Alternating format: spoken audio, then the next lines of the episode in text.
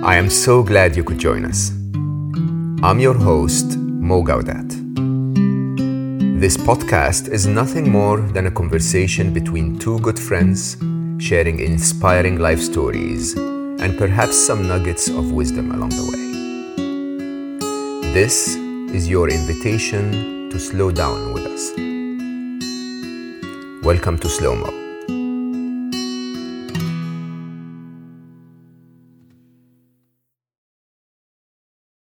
Those devices, those devices that take over our life completely. When I was through my second lockdown, I was locked down in Montreal, and the whole idea of having time alone was inspiring me to include more reflection and meditation and silence in my life. And if you follow me on Instagram, I was documenting the experiment in something I used to call half monk, which is basically to dedicate half of my life to the fast paced modern world and half of my life to actually monk like activities, you know, service and reflection and so on. And one of the very early things I did was I realized how much of my time I was spending on devices, and it was seven hours and 40 minutes a day. And for most of us, by the way, we're not aware, we're just swiping and typing, but those health digital well being apps on your phone will tell you that for many of us, we're not doing that great. And it's time that is so valuable because if you take eight hours a day, four years in, you're 10,000 hours, which, you know, as per Malcolm Gladwell's advice, if you spend 10,000 hours doing anything, whatever it is, you're going to be perfect at it. You're going to be one of the best in the world at it. And what are we doing? We're, we're becoming the best in the world at swiping and liking. And what a waste of life that is when you really think about it. I spoke recently at an event in Dammam called Sync Digital. And Sync was sponsored by ITHRA, amazing, amazing, amazing foundation in, uh, in, the, in Saudi Arabia, to raise awareness around digital habits and around digital well being in general. And I rarely ever get impressed by events, but this one was quite something. You know, it was really insightful. Incredible speakers flew in from all over the world. It was a bit of a think tank, if you want, to exchange ideas and talk about the issues. And it was really a wake up call, if you want, for people globally to try and pay more attention about the idea of digital well being. And after my session, where I was very, very blunt. You know, I understand, you know, if you watch the social dilemma and so on, that the technology is driving you to spend a lot of time uh, stuck to your screens. But as I always believe, we have free will. We are in charge. We can choose how we want our life to be. And I think that was basically, I spoke on two uh, occasions, and that was always the point I came back to that we are in charge of what we do and how we choose to do it. And including if we put our devices down, the conference is over basically. We have our digital well being. It's not, we shouldn't be complaining only about the governments not regulating enough or the big tech companies trying to get us to stick to our phones and so on. And in one of the breaks, a gentleman rushes to me and says, You know what you said? I really like what you said. We're working on it. And he handed me this a bunch of cards that look like playing cards that are called the Digital Habit Lab. And I opened it, looked at it, and I said, Oh my God, my listeners would love to listen to this. It's 50 habits that you can experiment with that can help you reduce the harmful usage of your phone if you want. So I asked him to come and be on slow mo and discuss some of those habits and share them with you. So here he is. My guest today is Jonathan Garner, who, like me, was deep in tech. In 2016, he was working as a digital educator about coding and machine learning and innovation and so on. He was an educator of those topics and in the process was observing the impact of rapid digital transformation and how that is positively and negatively impacting the lives of the people that he was working with. And so, in response to this realization, in 2018, he founded a company called Mind Over Tech. and basically attempted to dedicate the purpose of the company to help develop digital habits and mindsets to basically unlock human potential in a way that allows you to benefit from uh, the digital technology advancement and not suffer the harm that comes as a result.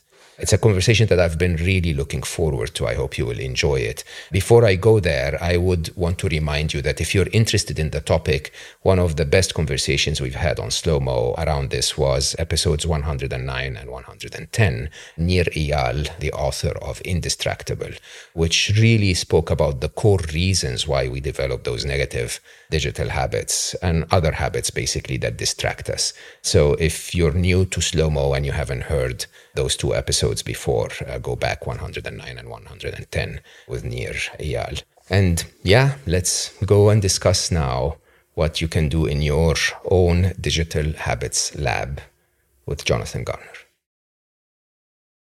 First of all, thank you so much for being here. Uh, we had a wonderful conversation when we met in the Dammam. And as I was telling our listeners in the introduction, after a couple of sessions, someone walks to me and hands me this thing and goes mm-hmm. like, okay, we need to talk about this. And I'm like, yes, we absolutely need to talk about this. And we had quite a few wonderful chats and, and uh, you know, really enjoyed the event. Actually, I think Sync was amazing in, in mm-hmm. every possible yep. way. But I have to start by asking you.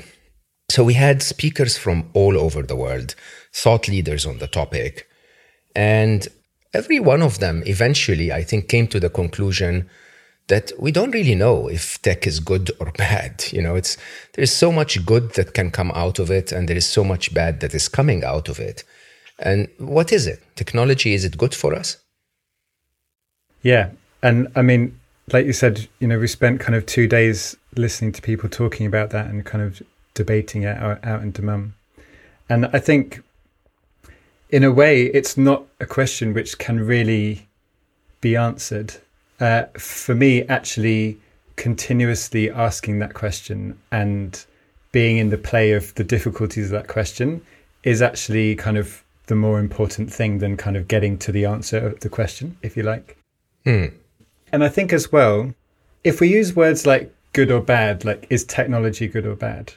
Actually, those words can be quite reductive. Like already they're quite polarized things and good for one person, bad for another. People may not mm. in, in, in entirely agree on that. But I think having said that, there are very clear examples in the world as to where technology is clearly creating great good and also clear examples where, where technology is maybe creating bad situations. But I think for me, more interesting is also maybe to ask, okay, not necessarily is technology or good or bad, but but to us, to what extent do we control technology, or to what extent does it control us? For me, that's a slightly more kind of, in a way, it's the other side of the same coin as the good or bad. But for me, that's actually where it gets real and it gets kind of interesting and juicy. And if you ask that question. I mean, I think I'll ask that question. Are we controlling technology or or is it controlling us? Yeah. Well, I mean, do you have a gut reaction to that? Like, without necessarily going into it, if I was just to ask you, Mo, now, like, what would your. I think when we're mindless, we're controlled by technology. When we're mindful, we're not. Mm-hmm. Yeah, so there's definitely a sense of our agency there, which we can bring to the situation or forget to bring. Um, and I think. I think that's true. I think what's really interesting. Have you read any of the work of Nicholas Carr? Do you know Nicholas no. Carr? He's no. this amazing author um, and he wrote a great book called The Shallows. Um, uh, I think the subtitle for it is something like "How the Internet is Changing the Way We Think" or something like that. But in the in the opening of that, he kind of talks at length about this kind of question about does technology control us or do we control it? And he kind of frames it as from a philosophical standpoint as there being kind of these two views, like one which would be like an instrumentalist view, i.e., tech is a tool and just like a hammer, we can kind of pick it up and use it and perform a task, but it has no control over us. It's just actually we, as the user of that tool, are who's in control. And I think when you hear that kind of a discussion, I think you can kind of agree, yeah, that's that, that's true to, to a pretty large extent. But then on the flip side, there's more of like what would be the determinist view. So the idea that actually technology itself actually exerts its own will to a certain extent over us. And I think when you first hear that, that sounds a little bit confusing. But there's a really great story, which I love, which is kind of talking about diff- earlier technologies. Because tech, right, is not just it's not just our phones and our laptops, but technology is everywhere. I mean, I consider the mugs that we're drinking our tea from Yeah. as as a form of technology. Yeah. At a point in time, that was like, oh my God, did you see what they just invented? They invented a container that holds liquids. Like, Yeah. this is amazing, right? Yeah. In fact, I heard once this great definition of technology as being like basically saying every technology is merely an expression of human will. If you get to the bottom of it, you know, even in this sense, like the will to to have a nice cup of tea would be the technology of the teacup or whatever. Back to what I was saying about the story around ways which technology actually may control us. Actually, this is around a very early piece of technology, so maps and map making and actually kind of in the early i think it was like the babylonian empires like where the first historical maps have kind of been uh, acknowledged as- arising and at the time they were kind of using clay tablets and kind of making marks in clay to but the thing is that at the time when that technology was evolving obviously not many people knew how to read a map. It was obviously a very new technology. Some people had kind of, it was a completely different way of seeing the world to think about it from a top down, like reducing your experience into this t- two dimensional plane, right? So, in mm. that sense, as people played with this idea and then showed others in the village, and they began over time to be able to actually use the maps to, to get around, that technology of the map was not just the technology to get around, it was actually a different way to see the world. And we know that our brains are plastic and they can change. And actually, over time, you know, as people got comfortable with using maps and they got more comfortable, uh, like get kind of confident using them, basically our minds will have evolved to actually understand spatial kind of reasoning in a very complex, abstract way that we just didn't have before. And that will have changed our worldview and will have gone on to kind of shape the way that we live our, our lives at that time. So, in a way, it's quite a philosophical argument, but also I think you kind of really get that that that feeling. I think we've we've all had an experience where we've met a concept or an idea which has completely changed our worldview, which has then gone on to change the way that we kind of act and behave. And I, I guess you know, in more real terms, like when windmills were invented, the fact that that technology existed then gave way more for the possibility even of feudalism or uh, for kind of monopolies to start to, to be kind of created in those societies just purely because that technology allowed those things. So, yeah, I'm kind of curious how you feel about that. But I mean, it's really an interesting, an interesting view of the world. I mean, in a way, I always, when people talk to me about technology, I think the most impactful technology in human evolution, if you ask me, is the printing press, right? Even the internet, of course, with its magnification and scale of the way the internet allowed to share information, it was just a magnification of the original concept of let's share knowledge in a scalable way through the printing press. And you have to imagine a world where nobody could read and there were no books that you could order and, and receive, and that knowledge wasn't shared that way.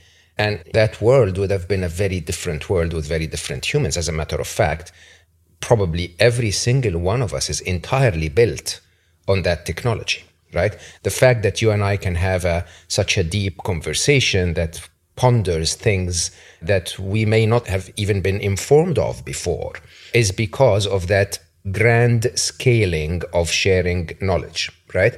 And I think you're right that it shaped us completely, but it didn't control us because I believe that every other technology, perhaps prior to machine learning, if you ask me, was what you said was just a tool. It was waiting to be used. You could tell yourself what time you will use a book and what time you will not. You could you could decide to read a book or hit your partner on the head with it, and that basically was your only two choices if you think about it. But they were your two choices. They were not dictated to you. And I think today, with all of the cleverness of an AI engine that's able to recommend billions of pieces of content to billions of users, tens of billions of times every hour, I think we're losing a lot of that control, aren't we? Yeah. Yeah, I would say so. And actually, I'd go back to that definition I said before about technology being expression, being an expression of, of human will. In that sense, like it may not some kind of an AI algorithm, like the original will will have been lost through abstraction, but there's still an, an intention there which led to its creation, and there's an inertia moving in that direction, which is kind of held up in that. So you, are right. It, it's not that it has complete control over us, yet the very fact that it exists, it means there is another energy, another momentum moving in a direction where our yeah, where our experience and our will meets that, and something very interesting happens in that meeting. I guess. Mm. Um, mm. Yeah.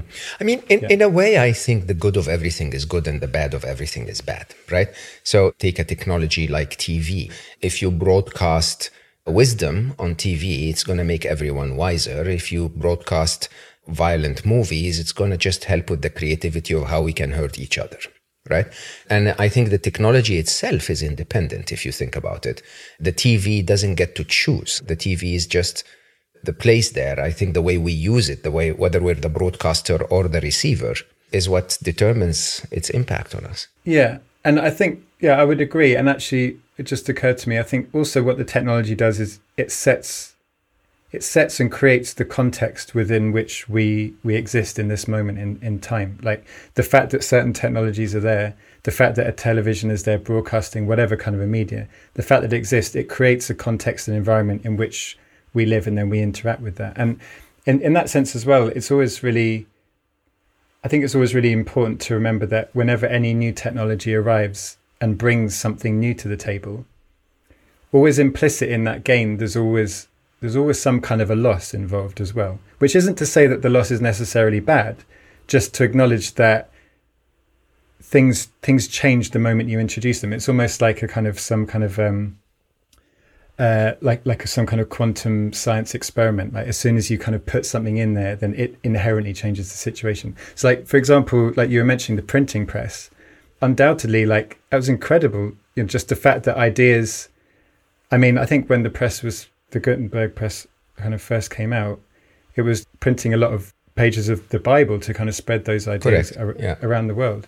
But really interesting, actually, there's um, a fellow that was living at that time around 1500 called uh, uh, Johannes Trithemius, I think his name is. He was like an abbot at a monastery. And he was an intellectual, but obviously kind of a, a religious man. And he was so enthusiastic being a scholar about the printing press and the fact that it could bring these ideas to to the world at large. And yet there's a really interesting passage of his that he wrote where he's kind of at the same time lamenting the fact that monastics who have previously spent their life scribing out the Bible by hand as like a lifelong endeavor of kind of devotion actually will slowly start to miss out on the opportunity to do that. And he's, he's kind of talking about how the understanding of a text like that is completely different when you spent your life writing it out and the words kind of going in your mind in, in that way as opposed to just approaching and reading a book which is again you know there's a massive benefit to that you know printing and being able to bring those ideas to more people. And yet there's always a flip side which i find fascinating. So you're a bit like me maybe a lot actually in that you're a reformed technologist right i mean i have gone maybe a little longer than you, but actually, we probably ended. You started Mind Over Tech in 2018, correct? Yeah, so it's something that I've been thinking about for a lot longer than that, but we founded the company in yeah late 2018. Yeah. Yeah, so I mean, more or less the same time. I started to leave Google end of 2017, and then finally managed to actually leave by March, I think, 2018 or something like mm-hmm. that. But that idea I'll say to everyone very openly, I have been privileged, honestly privileged, to have worked in the early Google. And in a way, specifically, I did two things at Google. Before I was chief business officer of Google X, I was the vice president of emerging markets. And to have the privilege, I think we started 105 languages in my time, close to half of Google's offices globally. And uh, to have the privilege to bring Google to a market wasn't about hiring a few salespeople. It was really building the internet. It was enabling the telcos. It was having a commercial value to digital. It was about the content in local languages. And, you know, as I always used to say, it was about that democracy of information to give a student in Ghana or Bangladesh or wherever the same access to information like a Harvard student had. And I have to admit, this completely was a force for good, right? And then there was a moment where I started to say, whoops, I think we crossed the line.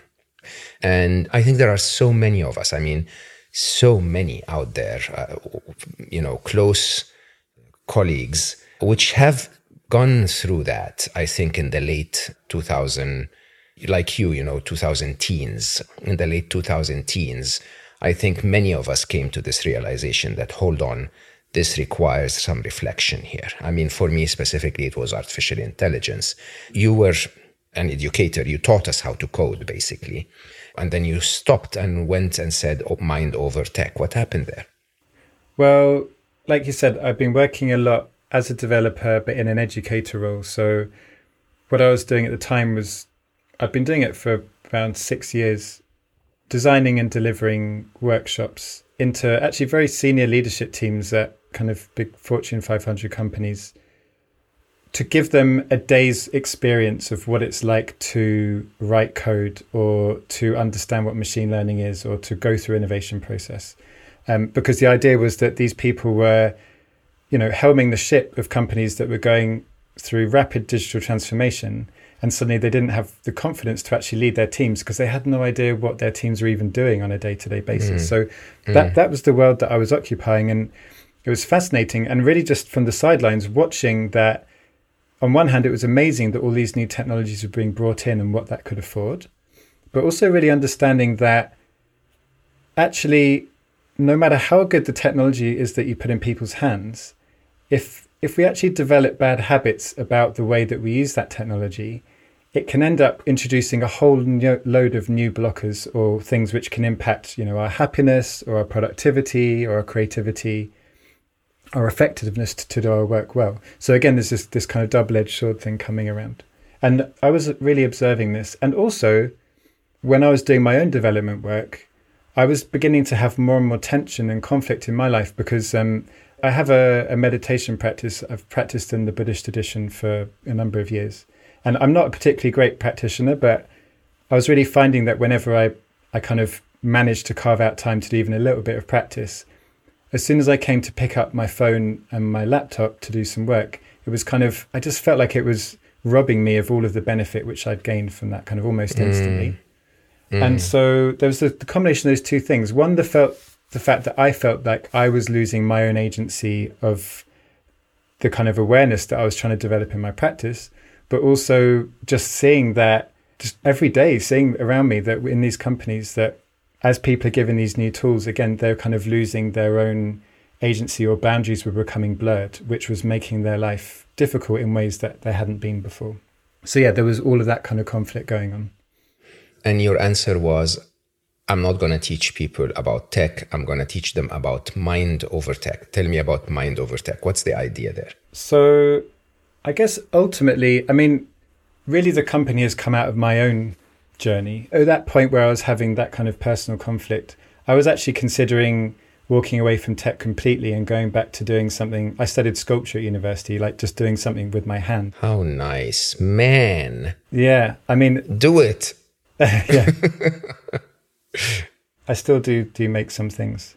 But actually for me, I realized that technology isn't going away and it's only going to become more entwined in our lives.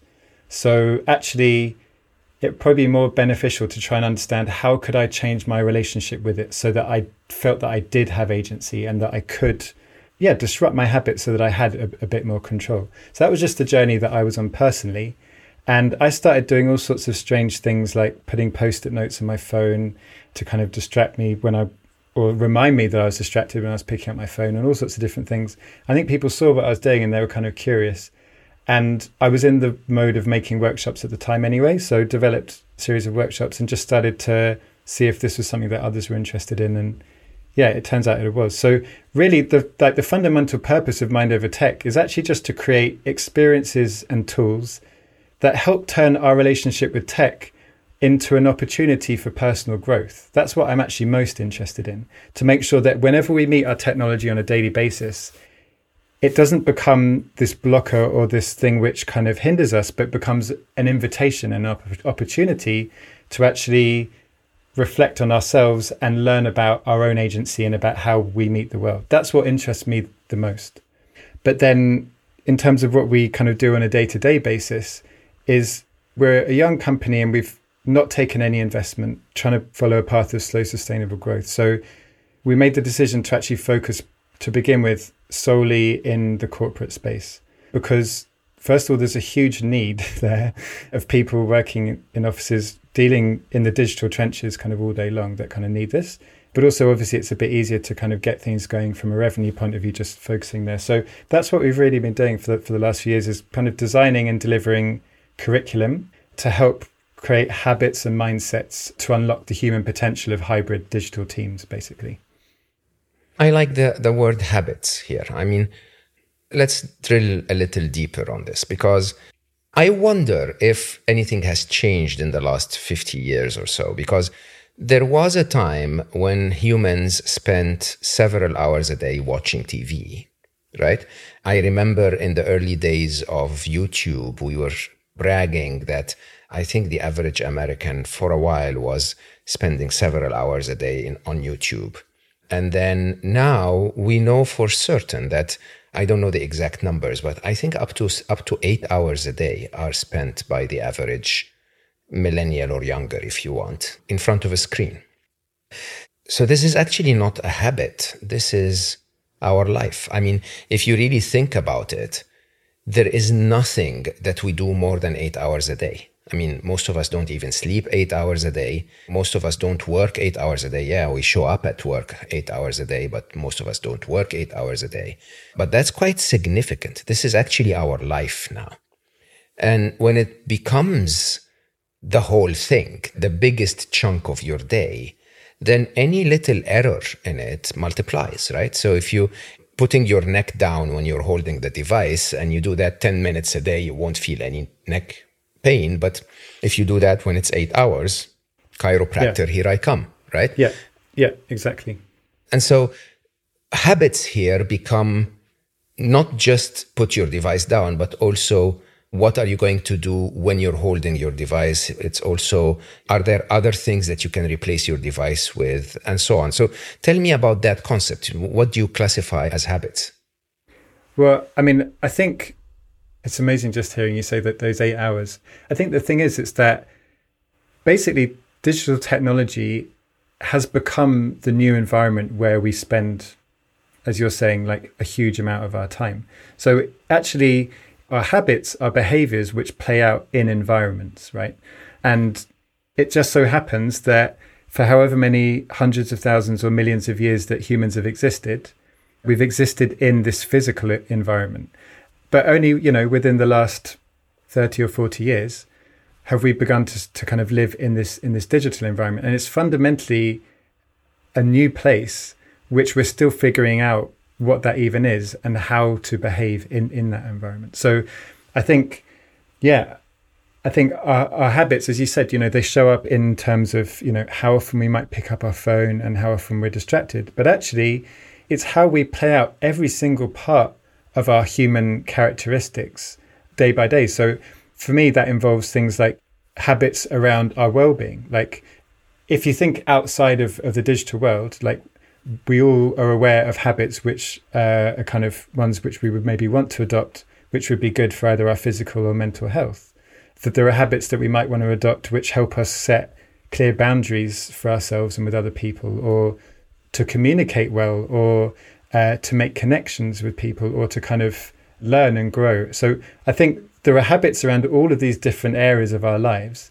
And actually, they all show up as digital habits in our digital lives mm. in kind of very, very different ways. So for me, this is actually kind of even getting to a point to be able to think about it in that way has kind of taken a bit of time because really the thing with digital is it's so slippery. There are no boundaries. You, you, go to pick up your phone to check the calendar, and then you see the message from your friend, "Have you booked the tickets?" And then you're going to watch the trailer for the movie, and then suddenly you're like somewhere completely different within seconds. Like there's everything's so slippery. So actually, unpicking our behavior in this space is really hard because to even notice how the behavior is playing out and to have that self awareness of it is, frankly, incredibly difficult. So, yeah, I think to talk about what digital habits are and how they show up is kind of to talk about the whole spectrum of human behavior, but just in, in this digital environment, really. It is definitely magnified significantly in that digital environment. I mean, honestly, if I went to check my wall calendar in the old days, I wouldn't have been interrupted by my friend.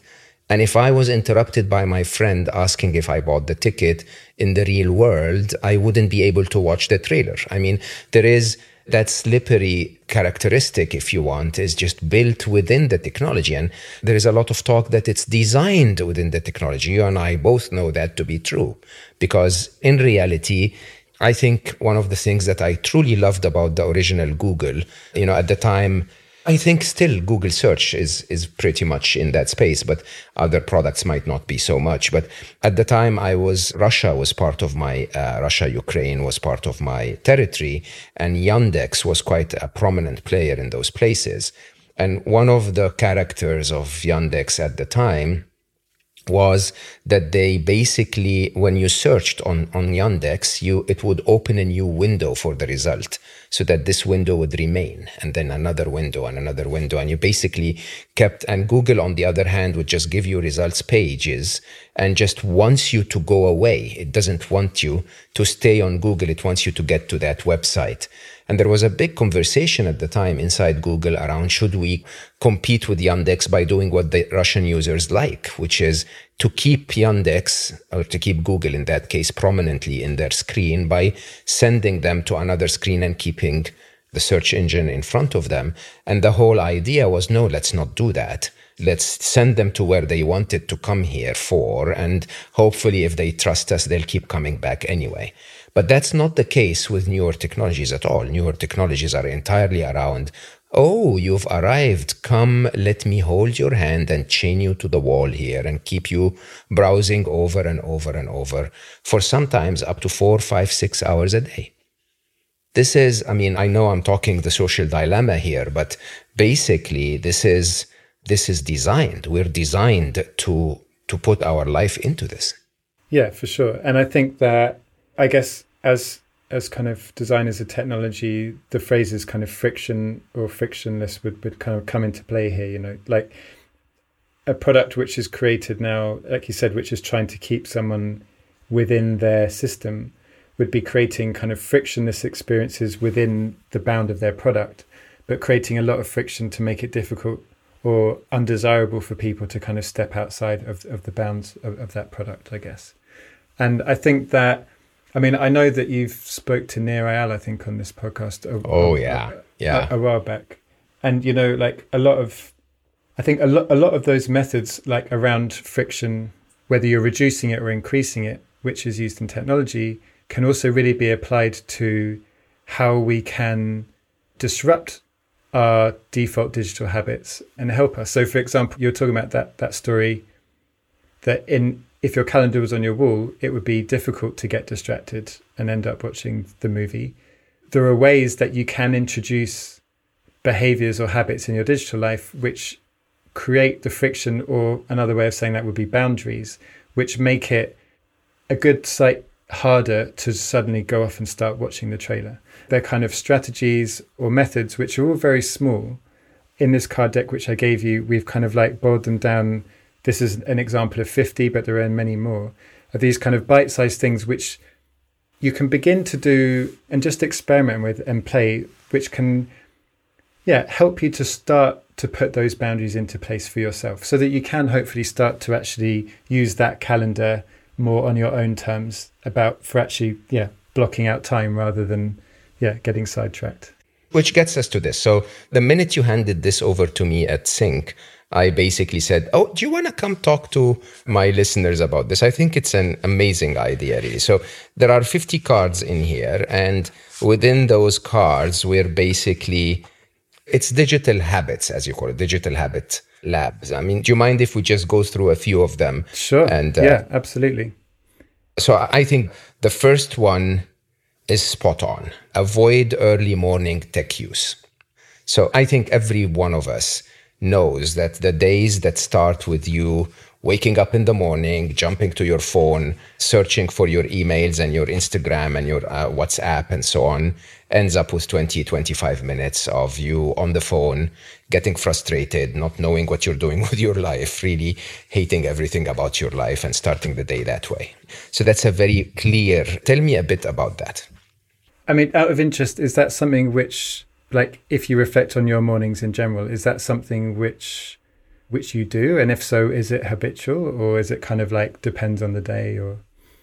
I am very, very strict on those things. My phone sleeps in a different room and it is not approached before an hour from the time I wake up. I have those very clear rituals of how I make my coffee and then how I reflect and meditate. And the more interesting side of my habit is that my phone is actually squeezed between the time that I allow myself to kickstart my day and the time I start writing.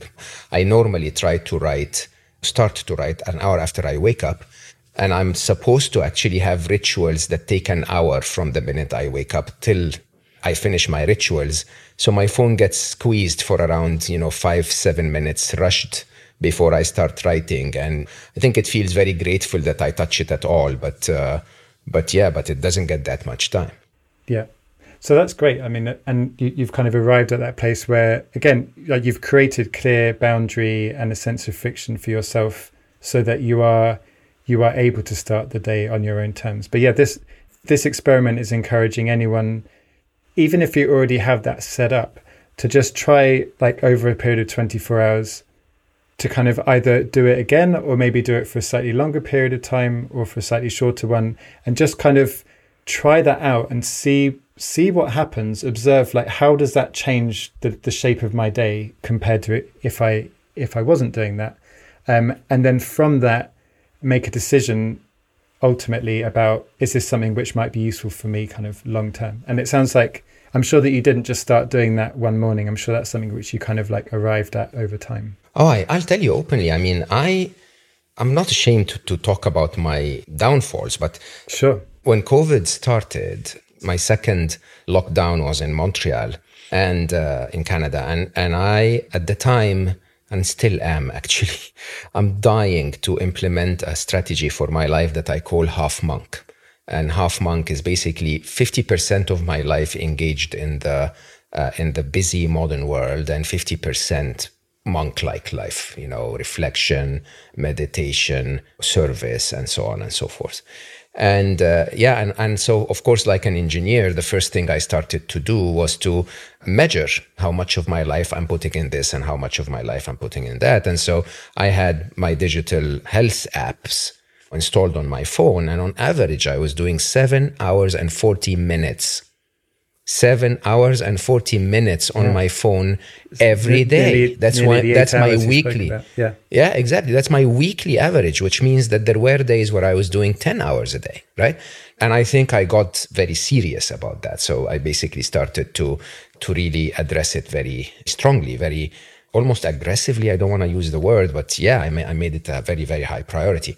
And I would probably say today, had it not been the fact that social media is part of my job, like I need to send positive messages to the world as part of what I do, which now takes an hour and 40 minutes of me a day. I also respond to a lot of messages. So most of the messages I get, I respond to.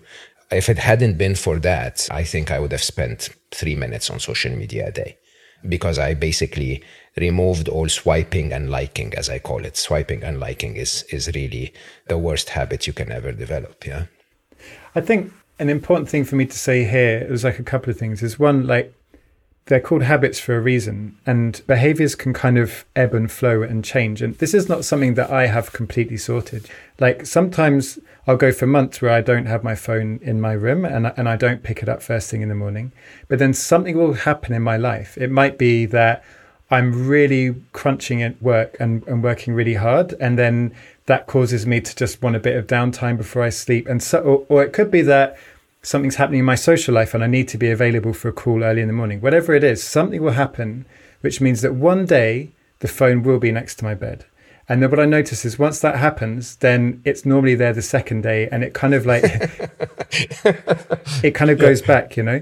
So that's It actually another, yeah, it's another reason why we've kind of created these cards because it's like I really believe that working with your digital habits is a practice. In the same way that you don't get fit once, you have to keep doing it. Going to the gym, yeah. Yeah, it's like the same with this. Like, you're never going to perfect your relationship with your technology. You're never going to have perfect digital habits because technology will always change, the world will always change around you, and your behavior will change. But more, the most important thing is to have like a system, a framework, and also inspiration, like these cards, to on a daily basis reflect okay, what's happening today? Like, am I in a good place in the morning? Am I checking my phone early or, or, or not? Am I happy with that? And if I'm not, let's try and disrupt my behavior by trying one of these experiments and see if I can turn this back around in my favor. Why do you call them experiments, not I think this is really, really important. I mean, I'd say we definitely refer to the cards as experiments, which can maybe be brought into a bigger practice, maybe if I could frame it in that way. But I think the experiment thing is very important because, first of all, it's like there are no silver bullets here. Like, so some of the experiments in this deck will work great for some people. Some people, maybe for their job, need to pick up their phone the minute that they wake up. Or it could be that they are connected with loved ones who are ill and they need to be always. So for some people, some of these habits will be, or kind of the way which they need to use their tech, or yeah, their relationship with tech will be fundamentally different to somebody else. So in that sense, there are no right answers and there are no silver bullets. It's not like one of these experiments will work for everybody all of the time. So therefore, experiment is important because what we're doing is we're just trying out a different behavior. Actually, so much of I don't know if you've read Atomic Habits by mm, James of course, Clear. yeah. yeah, he was also at Sync. He talks a lot about habits being kind of caught up with our identity a lot. And actually, our identity is all about connected with our belief systems and, and how we see the world. And actually, quite often, if we need to change our behavior and our habits, a blocker to that can be if we have quite a firm belief that something is a certain thing and we believe it to be that and it couldn't possibly be the other. So by calling these things experiments, actually it's like an invitation to say you don't even need to believe that this will work, but just try Just it. try just it. just try Yeah. it for 24 hours and observe for yourself what happens to me if I do this. And after that, is there any benefit there which I can kind of take from that to maybe bring into my long-term digital strategies kind of in, in the I future? I love that. I love that. So let's flip through some more some Yeah, more yeah, cards. sure. So Yeah. I like the one that says avoid blue light at night. So that's basically the opposite of that. Don't jump on your phone in the morning and don't look it eh, in the eye before you sleep. And I can tell everyone, of course, we know that, that it really helps with your sleep. If you're, and I think maybe the third, which I didn't find on one of the cards is if you wake up at 4 a.m. to pee, don't look at your phone. Like seriously, okay? It can wait until the morning. And by the way, if someone sent you something at 4 a.m., they're either nuts or they don't deserve your answer. Uh, Right. You know, and if it's an emergency, like seriously, if you didn't pee, you wouldn't know. So anyway, number eight, uh, I like this one. Post-it note on your phone screen. You mentioned this before, and I really, really like it. So what is that? So this is something I did really early on, which is basically that I noticed that I was scrolling through my Twitter feed before I even knew that I'd picked up my phone. It was like it was so automatic that I'd, I'd unlocked my phone Yeah. and was going through it before I even knew what was going on, right? Especially like waiting for a bus or something. So I decided I was like, how can I how can I try and actually bring awareness to the fact that I'm even unlocking my phone in the first place. So I decided I'm going to stick a big post-it note on the front of my phone, and I actually wrote the word intention on it.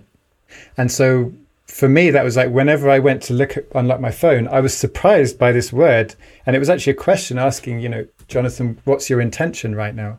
And that for me, that that became a really really fun experiment. It was like if I could clearly answer, you know, I'm there's a an email I need to respond to for a client, and that's why I'm doing this. Then I would let myself in and, and do that and try and get back out. But if I couldn't clearly answer the question, that would be an invitation to try and actually put the phone back in my pocket and just be present or do whatever I was doing before. And, you know, sometimes it worked, sometimes it didn't. Over a time, I found that the sticky note really helped, and then it lost its stick and it fell off, and I kind of, the bad habit came back. But again, it was just this kind of small disruption, which gave me a moment of pause, a, a moment of agency, really, back in, in, into that situation. I love the disruptive side of it, but I also love the concept of intention. Why are you holding your phone at all? Okay, because you know, like as you said, uh, when when Nir Eyal was here, we spoke about the the fact that a lot of it is just reactive. It's not you're not even aware why you're holding your phone at all.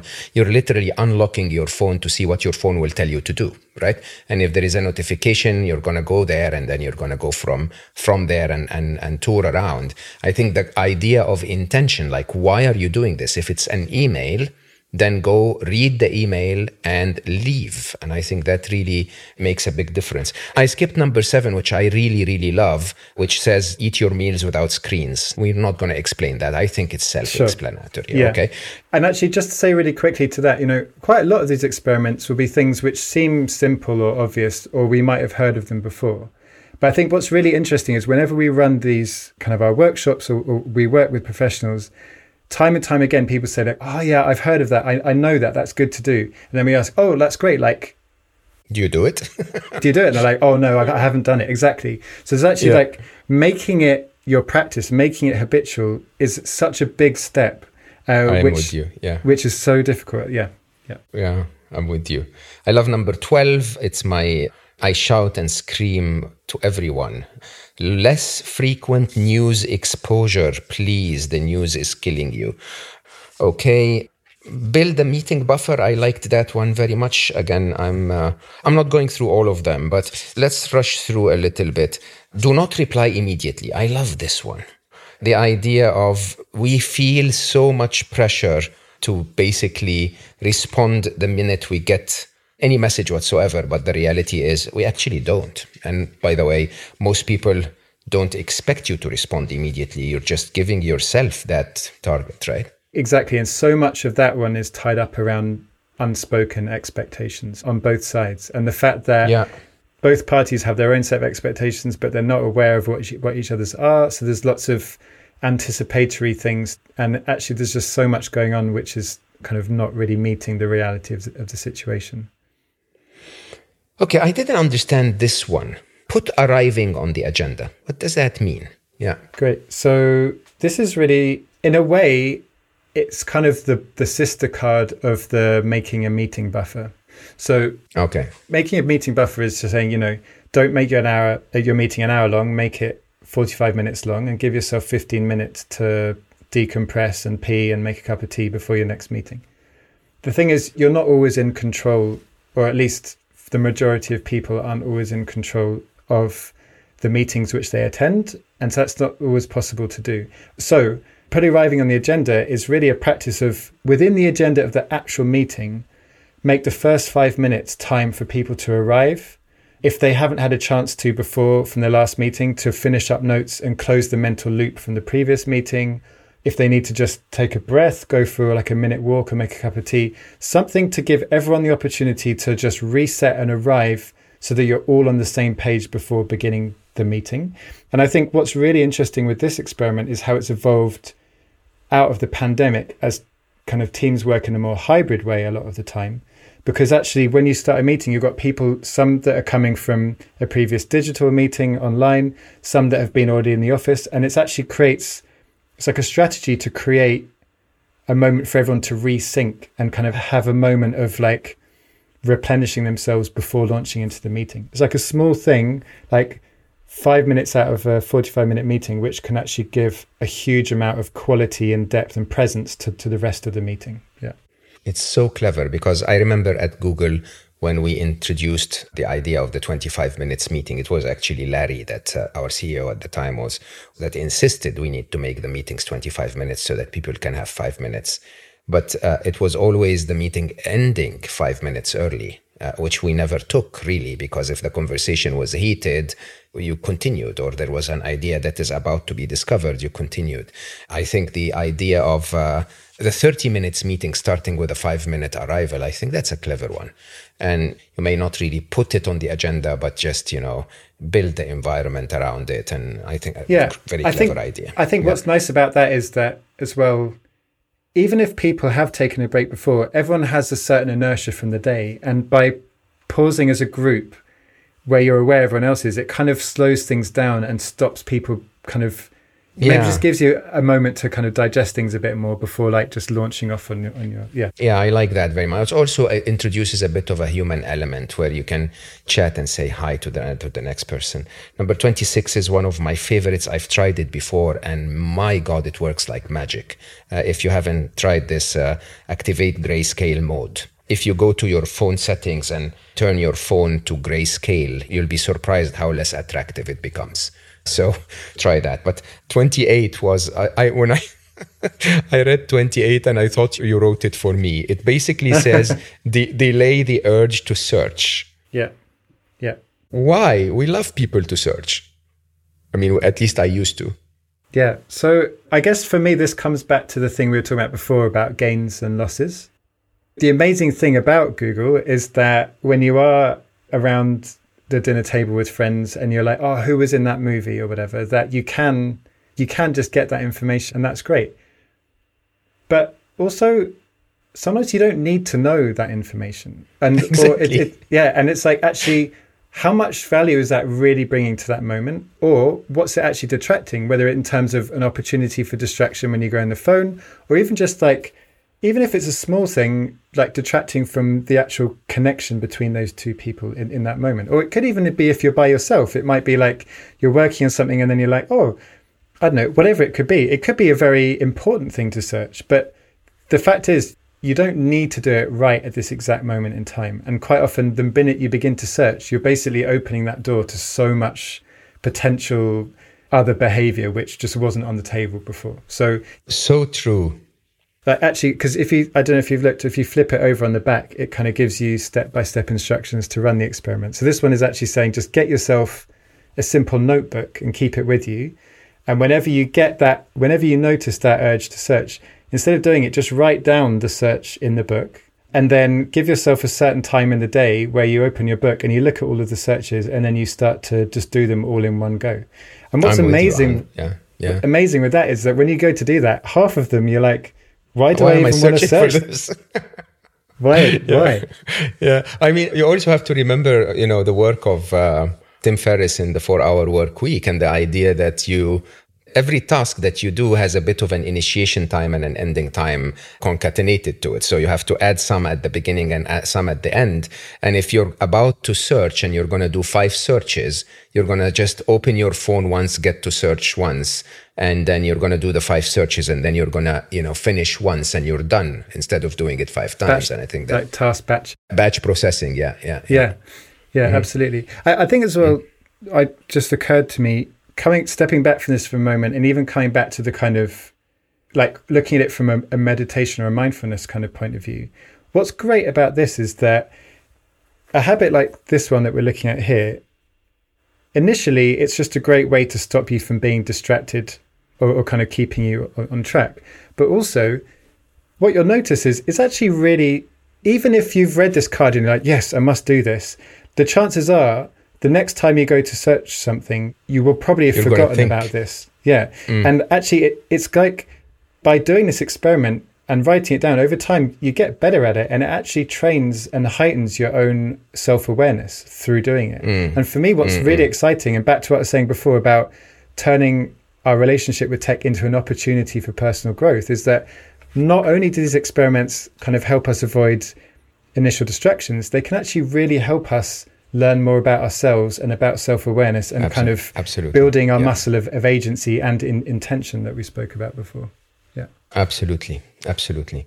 I flipped through those, and one of my favorites is 31. Start and start using an egg timer. This is one of my biggest habits. No, no, see, I mean, I m- mine is right over here actually. So, Okay, so. I, I, I, I use this a kitchen timer. You have no idea how effective this is. Okay. And I tell people all the time because basically you set it to, I set it to 44 minutes and 11 seconds when I sit to write.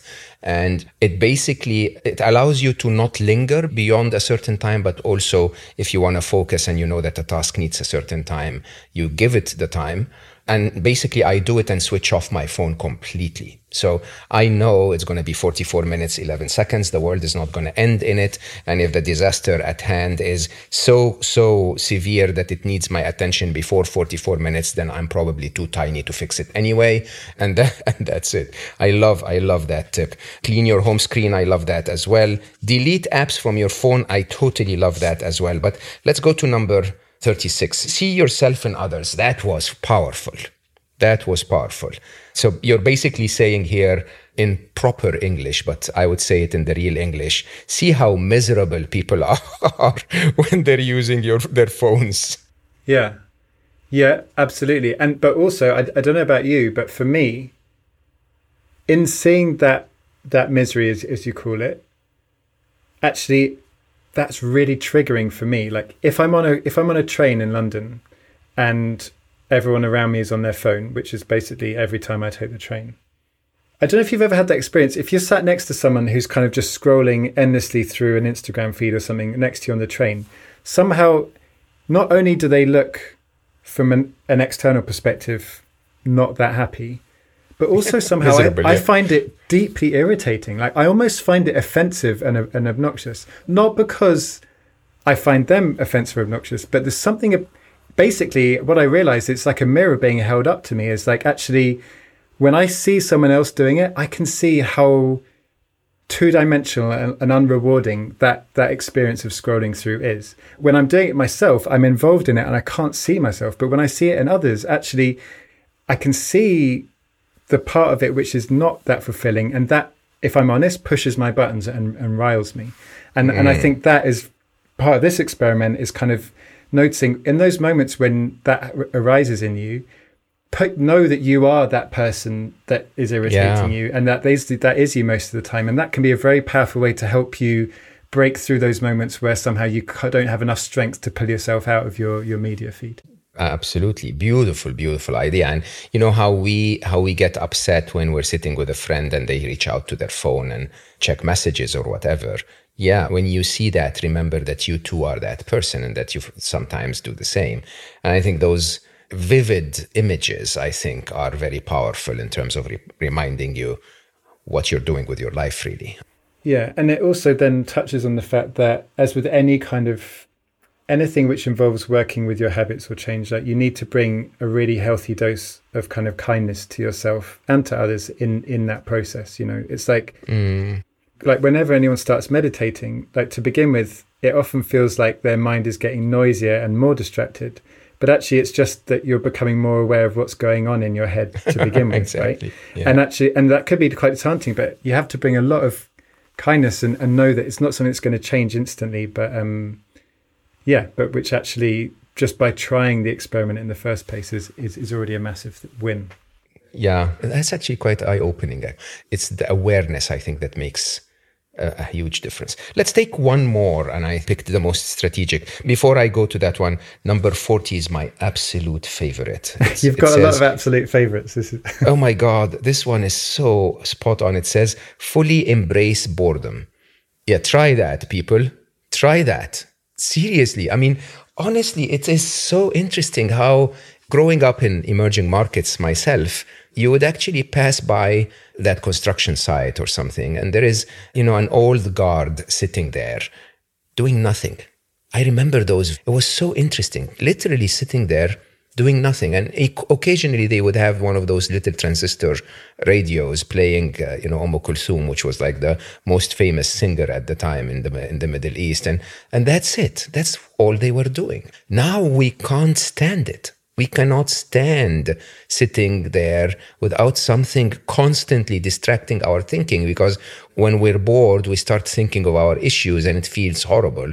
So people avoid boredom like the plague. But anyway, let's not discuss this one. I think the one that is really, uh, really, really the one is know what matters most. I think know what matters most is really the summary of all of this because most of the time when we're sucked into our devices, that device or whatever is happening on that device, honestly, is not what matters most to you. Yeah.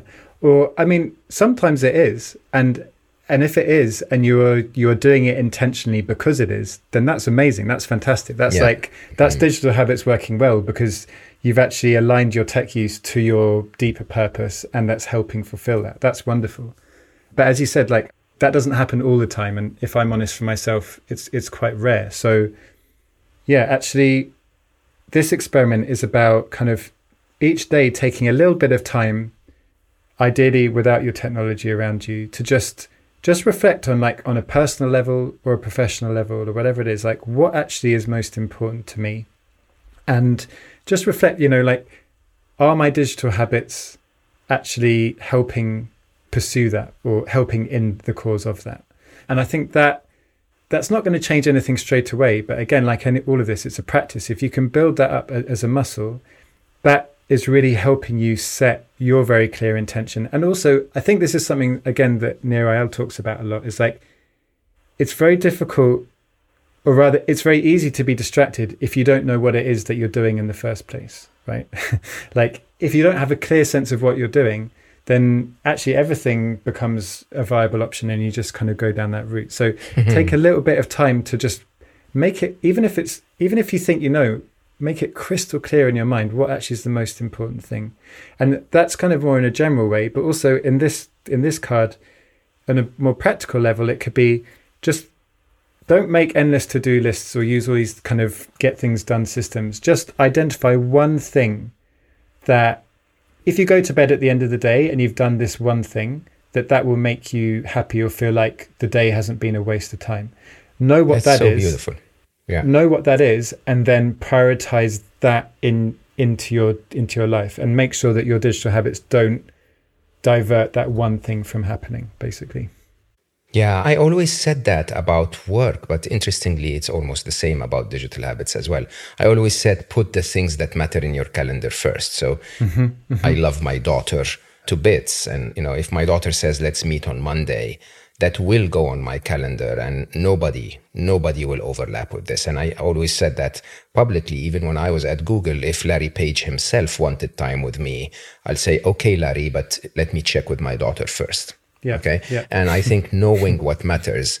No seriously and if and if she said no i can't do another time i promise you i would go back and say i'm sorry larry do you have another slot that we can speak? Because honestly she matters most to me. And and i think that's really really important. And I think when it comes to digital habits as well, as I always say, life is just the only only asset that we come to this life with is seconds. Is I don't know, I think like four billion heartbeats or something like that. And if you waste eight hours a day, that's probably like fifty thousand of them of those heartbeats swiping and liking. That's such a waste. Those heartbeats are not coming back. And I think it really is wasting life on something that doesn't really matter. Yeah. And I think at the same time, as you said, eight hours a day on your phone, if you've not done this experiment and identified what, what matters most, when you go to bed at night knowing you've spent eight hours on your phone, you're probably going to feel bad about that.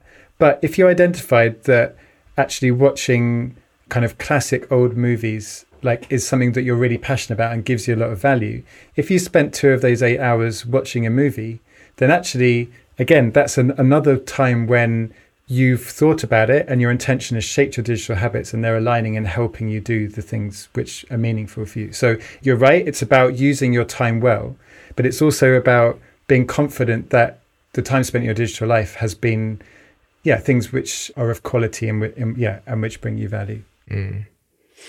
Jonathan, how do people get access to those cards? I mean, I never asked you that actually. Yeah, so We've recently just finished a Kickstarter for them. So the first batch is being printed now. So you can buy them on pre order, and once they're out, you'll be able to continue to buy them from our website. So that's mindovertech.com. And yeah, you can go there. And you can also sign up there and get like a free seven day email course where we, we email out one habit a day with a little bit of advice around that, just to kind of give you like a taster, just to try some of them out. Beautiful. I'm very grateful that we met. I hope that we will get we will get that coffee again when I'm in London next time. And uh, I'm very, very grateful for your time today. Thank you for all the advice and so generously sharing. I think this is this was a wonderful conversation. Likewise, yeah. Thank you so much for the opportunity. And uh, for all of you listening, I'll start from the end here. I uh, know what matters most. I really, I really think that there would be nothing wrong if you spent eight hours a day doing things on a screen that make a difference to you. I spend three to four hours a day, every day on a screen, writing, expressing myself and sharing with my readers. And it's wonderful. It's that mindless swiping and liking, as I call it, that is truly a waste of life. It's time, it's seconds that tick away and never come back. Definitely things that are worth your consideration to do them differently. I think using our devices properly is truly a matter of habits. And I think if we develop those habits, you'd have the good of tech and avoid the bad of tech. And uh, with that, I will as always, thank you so much for giving me the alibi to talk to old friends and wise people and have wonderful conversations uh, that enlighten me and I hope give you some interesting ideas and entertain you. And uh, yeah, I think today is probably one of the best days to remind you that, you know, I know your life is busy, but maybe put that device down and take a little bit of time to embrace boredom and slow down. I love you all for listening, and I will see you next time.